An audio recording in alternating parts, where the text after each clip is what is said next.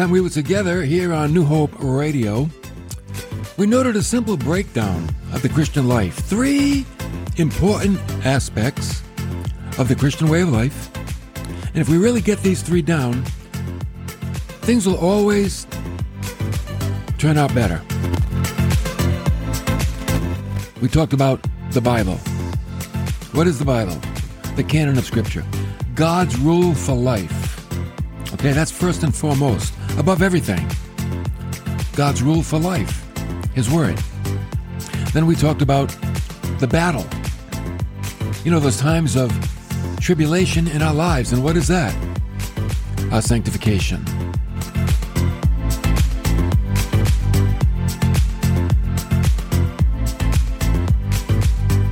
And then the Holy Spirit. Oh, yeah.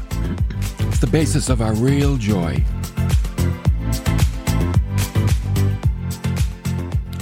See, these three things are very important. We got to get away from the, the fleshly stuff that is being preached, all about prosperity and wellness. And, you know, let's get real. The battle is our sanctification. The battle is that which conforms us to the image of Christ. The Holy Spirit is our stabilizer. And He provides joy for us not based on outward circumstances, but based on the Bible that's in our heart. See, the more of the Word of God that's in our heart, the more stable we can become. And by the way, when we, we're reading through this epistle to the Thessalonians, and we got this because they received the Word of God in tribulation with joy. Tribulation and joy can go together. And it doesn't mean you're crazy. It means you're godly. So I'd encourage you, really focus on those three aspects of the Christian way of life. Now we move on through the letter. We come to an aspect of the letter that I call the value of a good reputation. Paul's going to deal with that.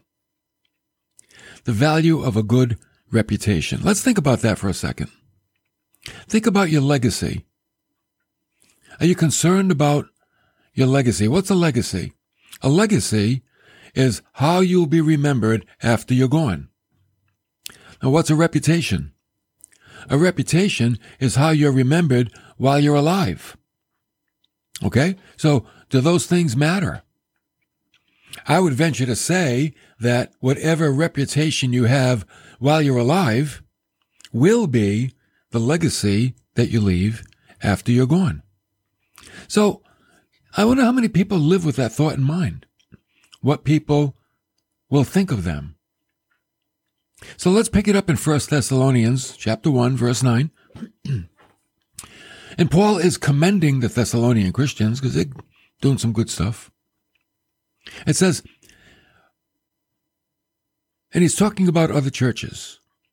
For they themselves report about us what kind of reception we had with you. We're going to see, you know, when you do good things, word gets around. Just like when you do bad things, word gets around. And when you do good things, word gets around. Okay? So they themselves report about us what kind of reception we had with you and how you turned to God from idols to serve a living and a true God and to wait for his son from heaven whom he raised from the dead. That is Jesus who rescues us from the wrath to come.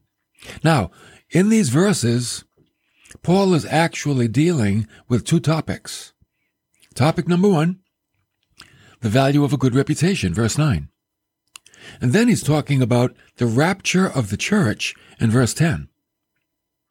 Well, in our time together today, we're going to deal with the value of a good reputation.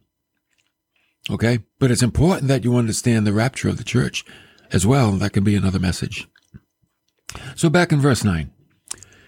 They themselves report about us what kind of reception we had with you and how you turned to God from idols to serve a living and a true God. Now, who are these people that Paul is talking about when he said, for they themselves? Well, remember last time we were together? We talked about how they were an example to the churches in Macedonia and Macedonia and Achaia. Well, there they are again. And many people believe that Paul had come into contact with them. And, you know, like I said, word gets around. Like we said, the Thessalonian church had become a model for other churches. And remember we said, how about if our churches were models too? How cool would that be? If your church and my church were models in our own cities, in our own territories, and people, we did things so well for God that people would come and learn, and then the body of Christ would grow, and oh, good things would happen. That'd be great. So what they're doing, it says that they're reporting on you guys. They're reporting about us and what kind of reputation we had with you. Now, it's interesting. The word report in the Greek tense means that they kept on talking. It wasn't just, oh yeah, did you hear about that church? No, it was like the topic of the day. They kept on talking about it. They couldn't stop talking about it. You know, it's like if you go to a restaurant and, and you have a meal that's out of sight, you can't stop talking about it. Or maybe you saw a show and it was so good you can't stop talking about it. Or your pastor's message was so great you can't stop talking about it. So that's what's going on here. They can't stop talking about these Thessalonians. These people, man, they really got it together. Now, the contemporary English version says, everyone is talking about how you welcomed us and how you turned away from idols to serve the true and living God. So that makes it a little more personal.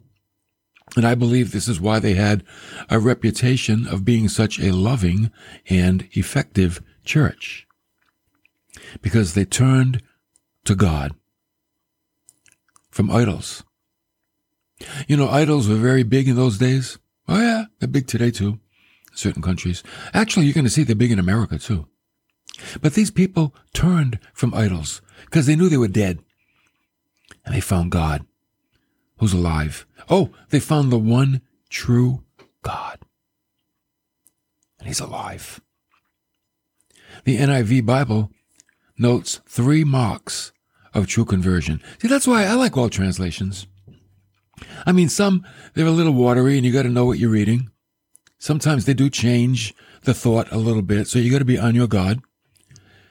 But the New American Standard, that's a, that's a word for word translation. NIV is a thought for thought translation.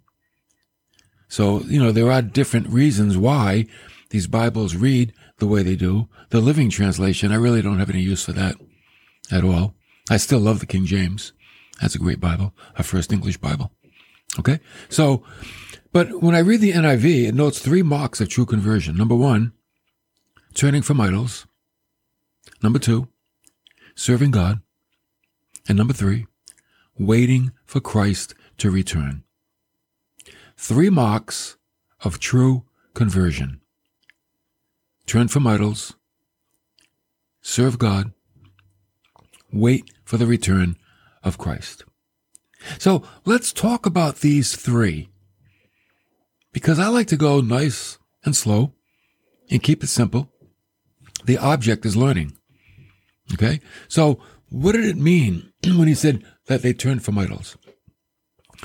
Idolatry was something God always warned his people about. When God gave the Ten Commandments, the first one he gave was it's in Exodus 20, verse 2. I am the Lord your God, who brought you out of the land of Egypt, out of the house of slavery, and you shall have no other gods before me.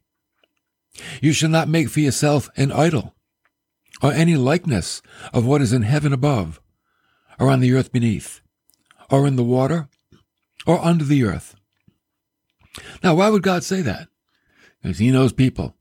Oh yeah, man. People will worship anything. They do it today. They do it today. And this was spoken with regard to the Egyptian culture. The Israelites were brought out of that culture. They were delivered. So God is saying, listen, I'm bringing you out, but I don't want you bringing it with you. Don't take what they did in Egypt with you out of Egypt.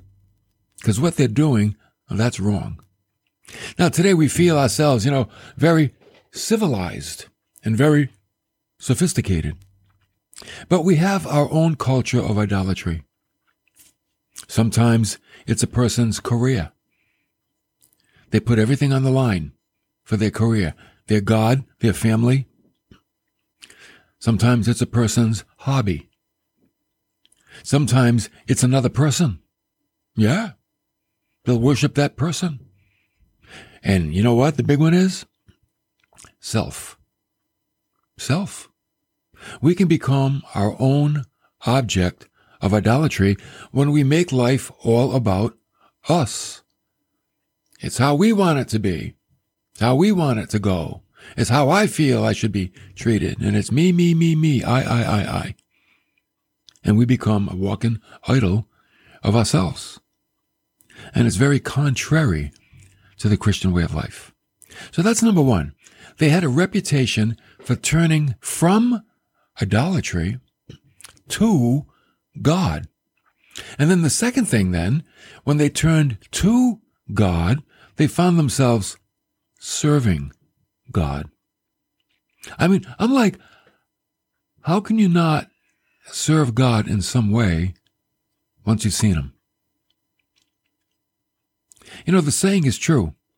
You got to serve somebody. Who's that? Bob Dylan? Did he sing that gospel song?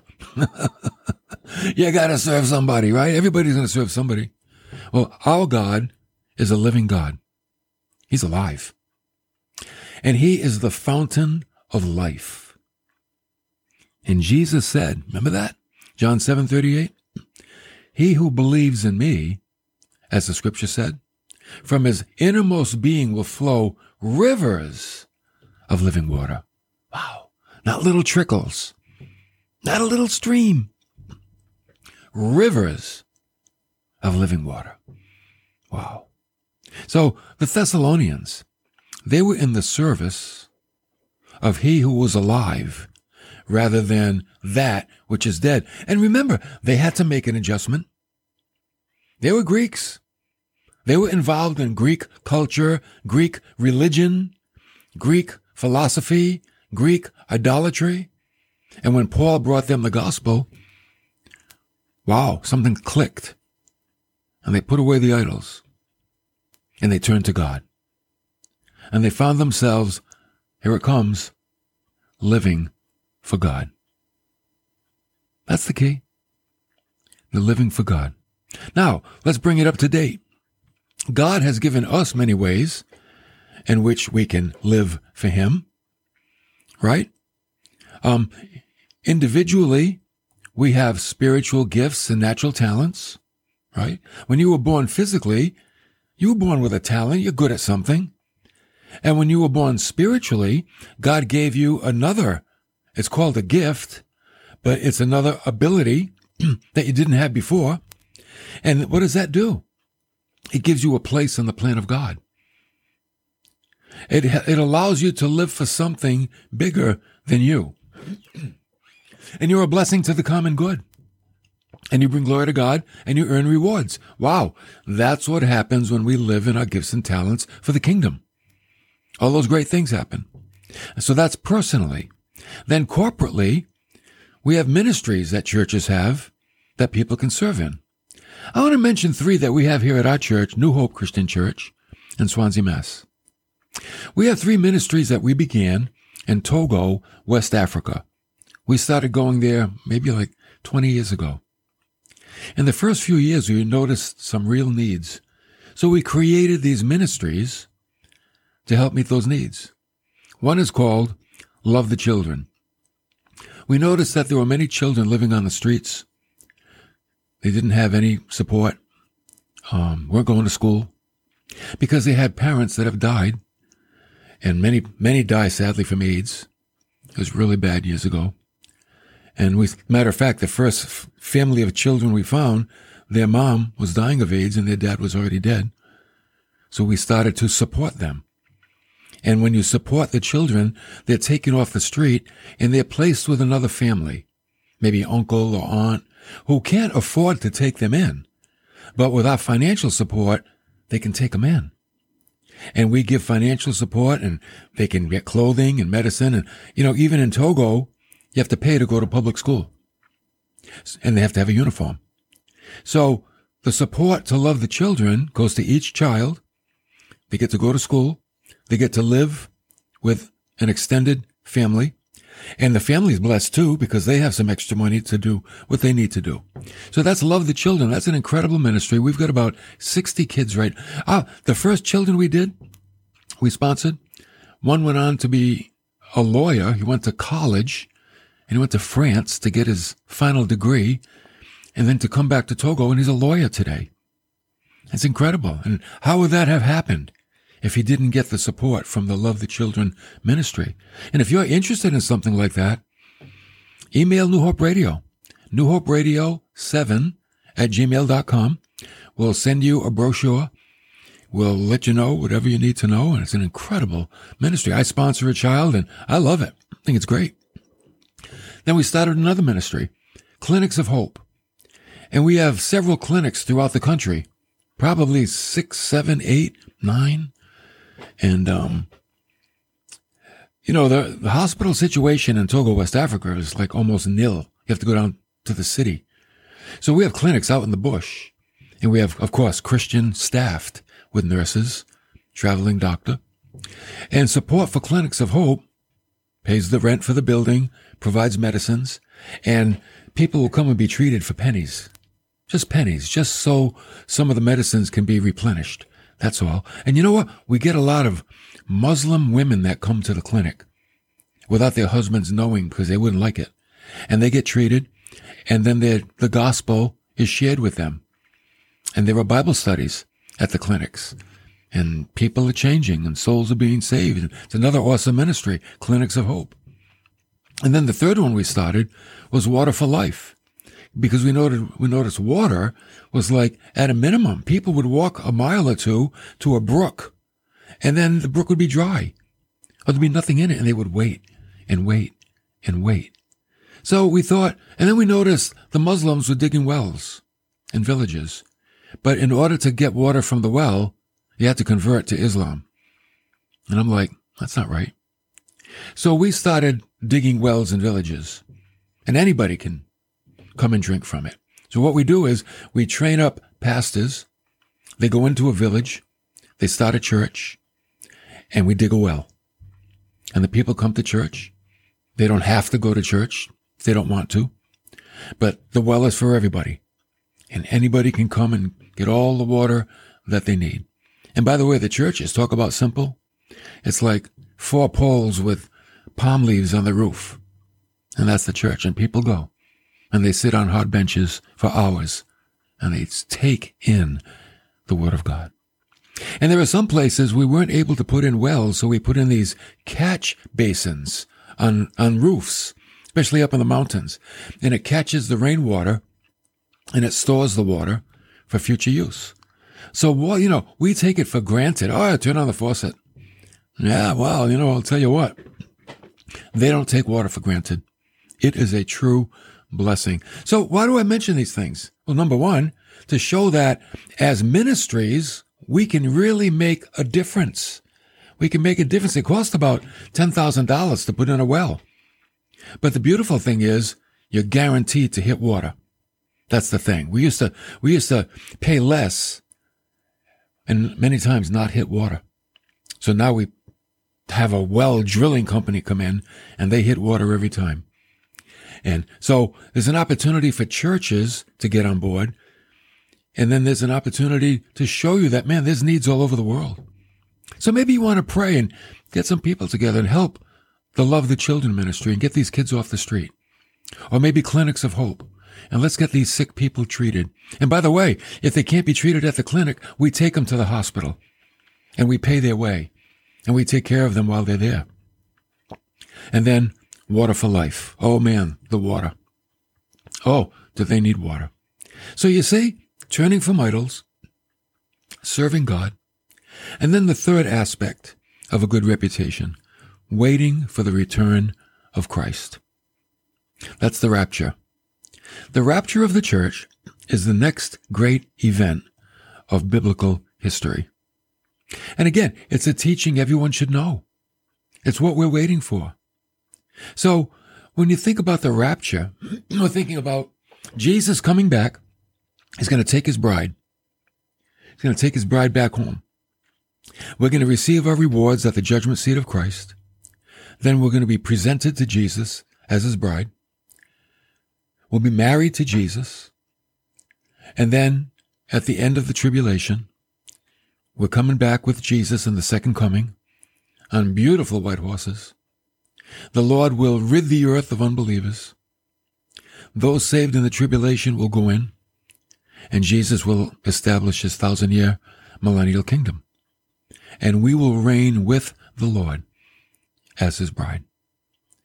We have a hopeful future. It's an incredible future. And that's why we want to spread the word. Turn from idols. Turn to God. So let's really work at valuing a good reputation. Remember, a reputation is how they remember you while you're alive. A legacy is how they remember you after you're gone. Don't you want a good one? I do. It's not going to be perfect. I know. There'll be some people saying, oh yeah, I know him. oh yeah, what a loser he was. That's okay. We probably all have some of those. That's all right. So let's do this. Let's work at valuing a good reputation. Personally, get those idols out of your life. Get them out. Don't live for something that's dead. That's going to give you nothing back. And I, you know, there's idol, there's shrines. We have, we have people that consider themselves Christians in America that have idols. Is that right? I don't think so. I don't think that's right. Because the Bible says, turn from idols. Turn from them and turn toward God. And when you truly turn toward God, you'll find yourself wanting to serve Him. Because you're going to see Him for who He really is. And I don't mean visibly, physically, but when He touches your heart, it's like, oh, I want to live for something better. I want to live for something eternal. And while you're serving the living God, you're expecting His return. Oh, he's going to come and get you. What do you want to be doing when Jesus comes in the rapture? What do you want to be doing? You want to be at the casino? Hey, where were you when the rapture came? Oh, I was at the slot machine. Oh, good. Where were you? You want to be helping somebody? Want to be worshiping God? Want to be serving? Wouldn't it be great to be in a good place, doing the will of God when the rapture came? I think so. And we talked about serving God corporately. A church can be a model for other churches. It can. It begins with the individuals. And then corporately, when we all band together, great things can be done. And there are great churches all over the country, all over the world. And I thank God for the good churches that are preaching the word and, and bringing uh, social justice and meeting the needs of people. Because the gospel, it's a social gospel too. It's not just about the forgiveness of sins, but it's also about taking care of one another's needs. What did James say? If somebody comes to you in need and they're hungry and they're in need of clothing, don't say, I'll pray for you. Come on, let's pray. Do you know Jesus as your savior? Let's pray. He says, no, what good is that? They're still hungry and cold. Give them something to eat. Give them something to wear. Take care of them. Show them compassion. Show them that you love them. Show them the love of God as it comes through you. Isn't that our greatest evangelistic tool? When the love of God comes through us. That's true evangelism. Because that's what people understand. See, people understand love. Words, ah, anybody can argue. But love? People understand love. It's a na- it's an international language. Even your dog understands love, and your cat understands love. And that's the, the greatest, I believe, the greatest tool to be used for the kingdom of God. Didn't God so love the world that gave his only begotten son?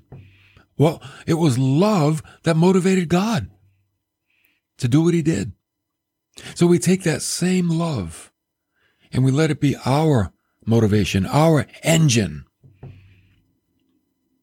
to bring glory to God and to help people and meet people right where they are because we're blessed. Oh, here in America, yes, we are blessed and somewhat spoiled. And maybe we have an attitude of entitlement. That's why we need to look around and see what's going on in the rest of the world and be God's hands and feet and mouth and be that blessing that people need. Because I'll tell you what, people need a blessing. They don't need another car. They don't need another house. They need to know that they're loved. And who better to love them than the people of God? Because the people of God love people with the love of God.